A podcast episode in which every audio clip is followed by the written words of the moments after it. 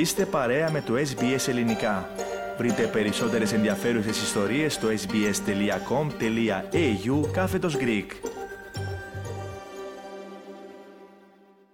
Περνούμε στην ενότητα των επικαίρων θεμάτων αγαπητοί ακροατές. Εκατοντάδες κλήσεις για βοήθεια πραγματοποίησαν πολίτες στην ευρύτερη περιοχή του Σίδνεϊ εξαιτίας των έντονων βροχοπτώσεων και καταιγίδων. Η υπηρεσία εκτάκτων αναγκών προχώρησε σε διασώσεις πολιτών από οχήματα τα οποία παγιδεύτηκαν σε νερά πλημμυρών αλλά και σε αντλήσεις υδάτων από σπίτια και επιχειρήσεις. Περισσότερα θα συζητήσουμε με τον Στέργο Καστελορίου που παραμένει μαζί μας στον Ραδιοθάλαμο.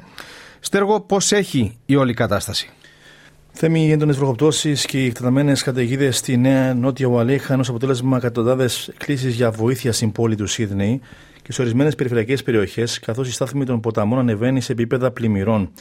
Η υπηρεσία έκτακτης ανάγκης της πολιτείας ανταποκρίθηκε σε 460 κλήσεις για βοήθεια, οι περισσότερες από αυτές στη Μητροπολιτική περιοχή.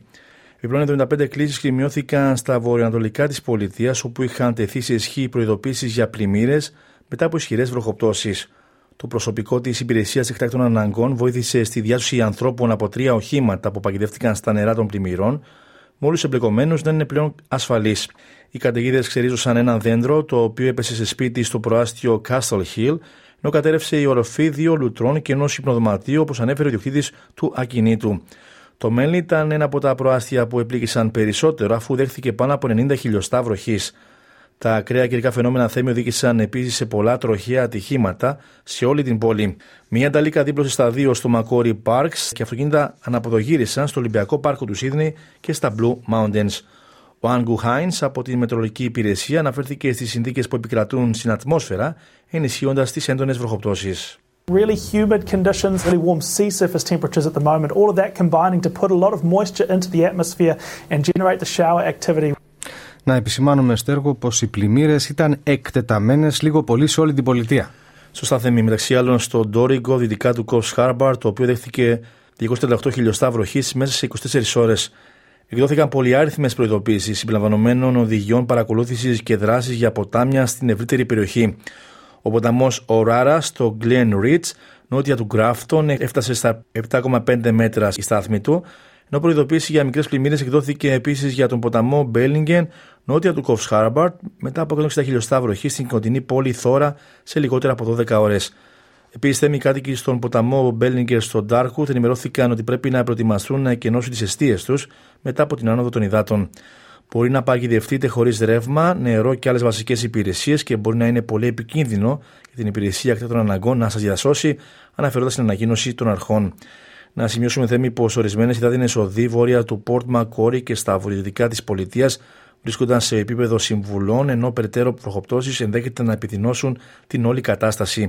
Ο Ντάλλας Μπέρνς, εκπρόσωπος της αστυνομίας, ζήτησε από τους οδηγούς να προστατεύσουν τους ίδιους και τις οικογένειές τους και να μην οδηγούν σε πλημμυρισμένα νερά. The most important thing though is that the community makes sensible decisions, doesn't cross any flooded roadways and makes sure that they keep themselves and their families safe. Ωστόσο, στέργο τα προβλήματα δεν τελειώνουν εδώ, καθώς υπάρχουν προειδοποιήσεις για ποικίλα ακραία καιρικά φαινόμενα σε ολόκληρη τη χώρα.